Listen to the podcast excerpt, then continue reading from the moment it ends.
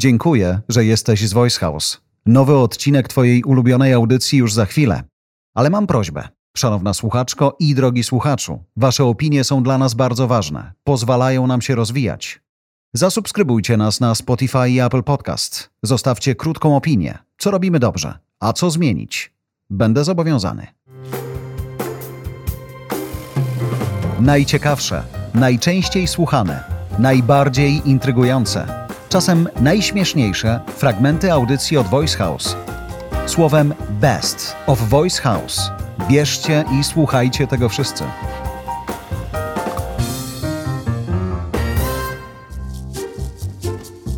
Ekonomicznie. Rafał Hirsch i Jarosław Kuźniar.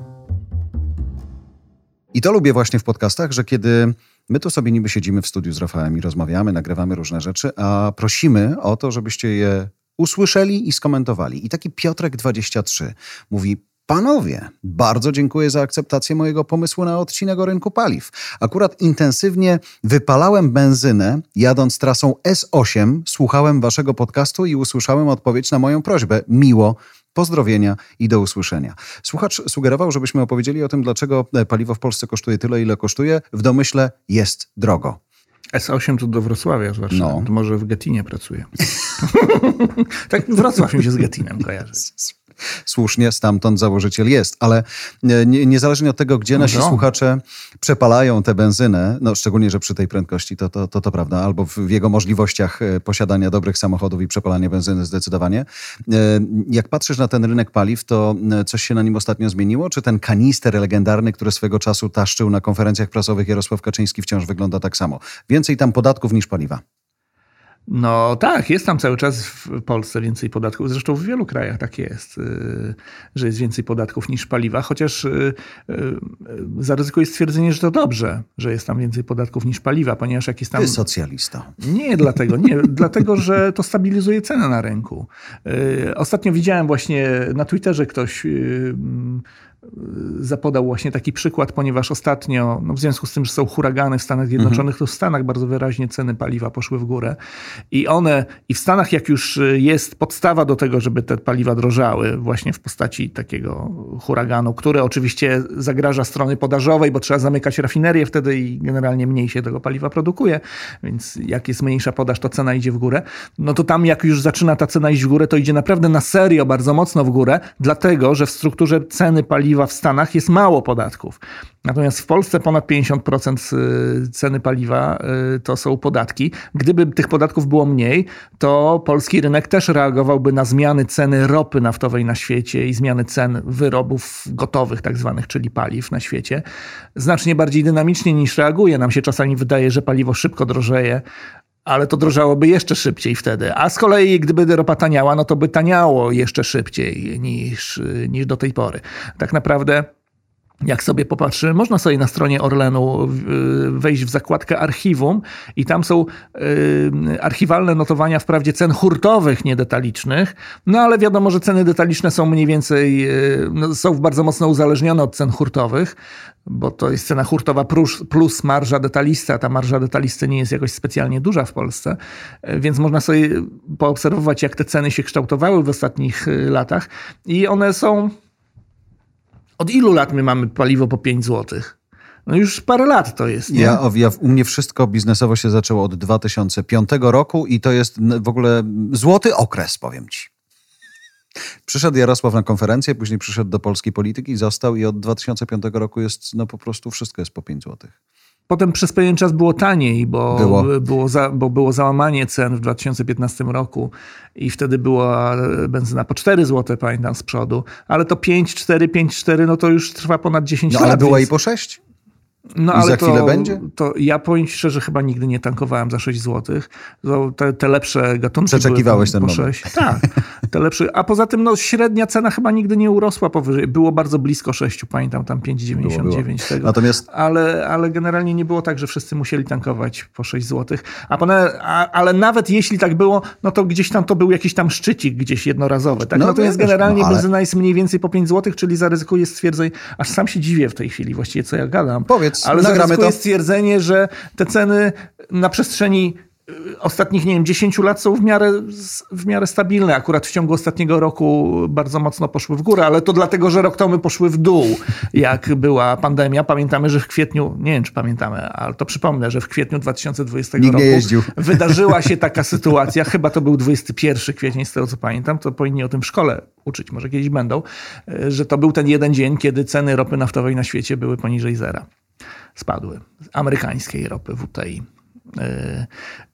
Do Senewrati. Ze względu, ze względu na bardzo poważne zaburzenia podażowe po prostu zatkały się magazyny, y, były wypełnione ropą po brzegi, a rynek funkcjonuje tak, że jak kupujesz kontrakt na ropę, to musisz mieć miejsce na to, żeby ją gdzieś, bo to jest niebezpieczny towar, tak? To nie jest mm, paleta z czymś Dobra. tam, że możesz ją wstawić gdziekolwiek. Musi musisz, mieć, musisz, musisz mieć magazyn zabezpieczony i się okazało, że magazyny są pełne w całych Stanach Zjednoczonych, więc ci wszyscy, którzy wcześniej mieli te kontrakty, zorientowali się, że nie będą w stanie nie będą w stanie fizycznie wypełnić tych wszystkich warunków, więc chcieli się tego pozbyć i zaczęli wszyscy sprzedawać. Zrobiła się panika na rynku, ponieważ to był ten dzień, w którym te kontrakty wygasały. Kontrakty terminowe mają swój termin e, przydatności do spożycia, że tak mm. powiem, i potem wygasają, więc to był ostatni moment, żeby się tego pozbyć i uniknąć tego kłopotliwego obowiązku później.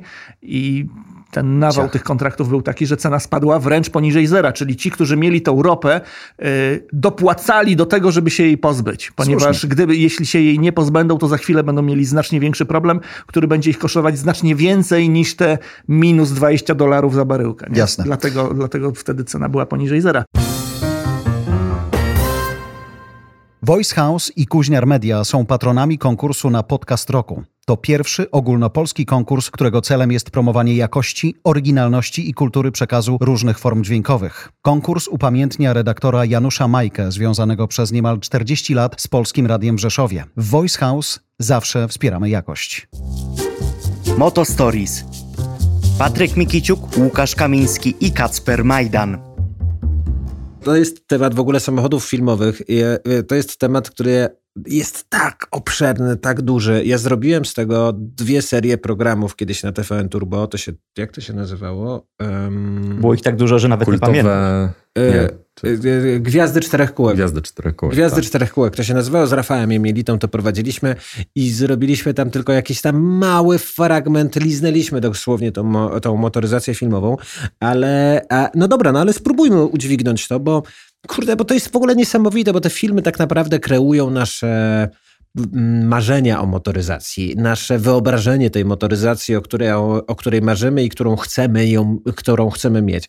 Wspomniałeś i teraz jakby wiesz, każdy, każde hasło, które rzucasz, to jest hasło, które od razu wywołuje mnóstwo skojarzeń, bo wspomniałeś o tych radiowozach, które były bardzo tanie. A wiesz, kto był takim rekordzistą, pierwszym, który kupował te samochody w tak dużych ilościach i to były samochody z demobilu e, policyjnego. Wiesz kto? Nie. Blues Brothers. Blues Brothers, e, pamiętacie tą pierwszą tak. Blues Brothers, pierwszą serię, która faktycznie te pościgi były niewiarygodne. Tak. To, co oni zrobili na ulicach Chicago, jeżdżąc tymi samochodami, gdzie one naprawdę jeździły po 160 km na godzinę po tych ulicach Chicago, wbijając się pomiędzy tymi filarami e, pod, e, pod przejazdami kolejowymi i tak dalej, w samochodach, które nie miały hamulców, bo w dużej części miały hamulce bębnowe, nie miały układu kierowniczego, bo kierownicą nadawałeś kierunek. Nie miały zawieszenia, bo e, rzucało tym samochodem jak statkiem na szto podczas sztormu. No w ogóle to, co oni tam zrobili z tymi samochodami, ta ilość wypadków, ilość kolizji i nagrania tego wszystkiego, to to był film, który bez wątpienia był takim filmem przełomowym i oni faktycznie kupowali je chyba po 200 dolarów jako samochody z demobilu, te Dodge Monaco, bo to tak, były te tak, Dodge tak. Monaco, które jeszcze e, były tymi, tymi samochodami i stąd się wzięła w ogóle kultowość też od tego Blues Brothers, kiedy pamiętasz, on wychodzi z więzienia, e, stoją przed tym radiowozem i co ty masz? No, gliniarski silnik, gliniarskie zawieszenie, gliniarskie opony, gliniarska skrzynia biegów, wersja wzmocniona, lecimy. No właśnie, no na tym to też polegało.